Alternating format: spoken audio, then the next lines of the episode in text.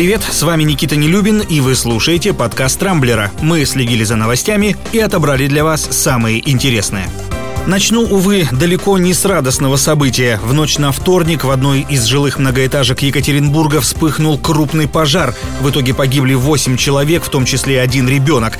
Эпицентр находился в одной из квартир на втором этаже, однако дым по вентиляции распространился выше, так что жертвами стали в том числе и соседи. Известно, что в квартире, в которой начался пожар, электричество отключили за неуплату, а неблагополучные жильцы пользовались свечками. Над ними жила женщина с ребенком. Перед смертью смертью она активно писала в Твиттер с просьбой вызвать спасателей, однако помочь им так и не смогли. Почему погибшая решила воспользоваться соцсетью, где у нее было всего несколько десятков подписчиков, а не позвонила вместо этого по номеру 112, решительно непонятно. Еще более странно, что через несколько часов ее аккаунт в Твиттере был удален. Затем отличились СММщики, которые ведут официальную страничку областного главка МЧС во ВКонтакте. Сообщение пресс-службы о трагедии они снабдили массой эмодзи, плачущими рожицами, а также значками огня и пожарной машины. Правда, позднее все подчистили и принесли извинения. В общем, история дикая примерно во всем. И лично мне трудно представить, что она могла произойти в какой-нибудь другой стране,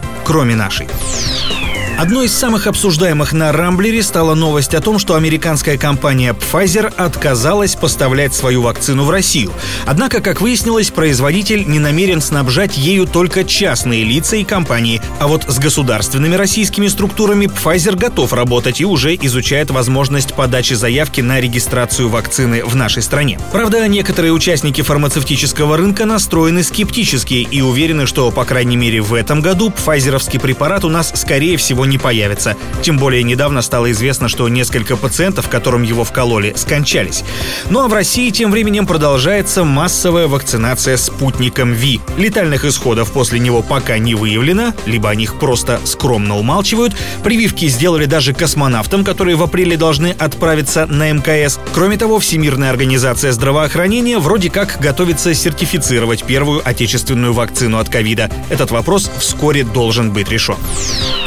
Дональд Трамп в шаге от импичмента. На момент записи этого выпуска подкаста Палата представителей Конгресса США готовится рассмотреть резолюцию о досрочной отставке действующего главы Белого дома, которого обвиняют в подстрекательстве к мятежу. Ранее конгрессмены-республиканцы ожидаемо заблокировали возможность задействовать 25-ю поправку к Конституции, после чего вопрос вынесли на голосование. Сегодня утром его результаты уже должны быть известны, а у вице-президента Майка Пенса будут еще сутки, чтобы принять принять окончательное решение. Сам же Трамп, оставшийся без своего главного рупора, Твиттера, накануне заявил в телевизионном эфире, что вопрос об объявлении импичмента — это продолжение так называемой охоты на ведьм, который может вызвать, цитата, «невероятный гнев». Правда, тут же подчеркнул, что выступает против насилия. Как бы то ни было, инаугурация избранного президента Джо Байдена — это дело уже предрешенное. Она состоится 20 января. Россия даже получила официальное приглашение представлять нашу страну на церемонии будет посол в Соединенных Штатах Анатолий Антонов. Новость об этом собрала на Рамблере сотни комментариев, а аналитики уверены, что приглашение России сигнализирует о готовности Вашингтона к диалогу с Москвой.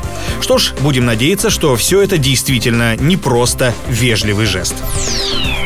Еще одна новость, которая спровоцировала на нашем портале активное обсуждение, связана с крещенскими купаниями. Обычно они проходят 18-19 января, однако коронавирус, похоже, внесет свои коррективы и в эту традицию. Часть регионов отменила купание из-за пандемии. Они не будут проводиться, например, в Югре, Мурманской области, Хабаровском крае, на Камчатке, в Якутии, нескольких районах Краснодарского края, а также в Томске и Красноярске. Власти опасаются массового скопления людей, медики переживают переживают по поводу переохлаждения, ну а священники и вовсе назвали крещенские купания языческим обрядом, который по сути не имеет ничего общего с одним из главных православных праздников. Тем не менее, в Москве и Подмосковье от традиции решили не отходить и собираются, как всегда, организовать несколько десятков площадок. Я же на всякий случай напомню, что коронавирус не боится ни холода, ни тем более троекратного крестного знамения.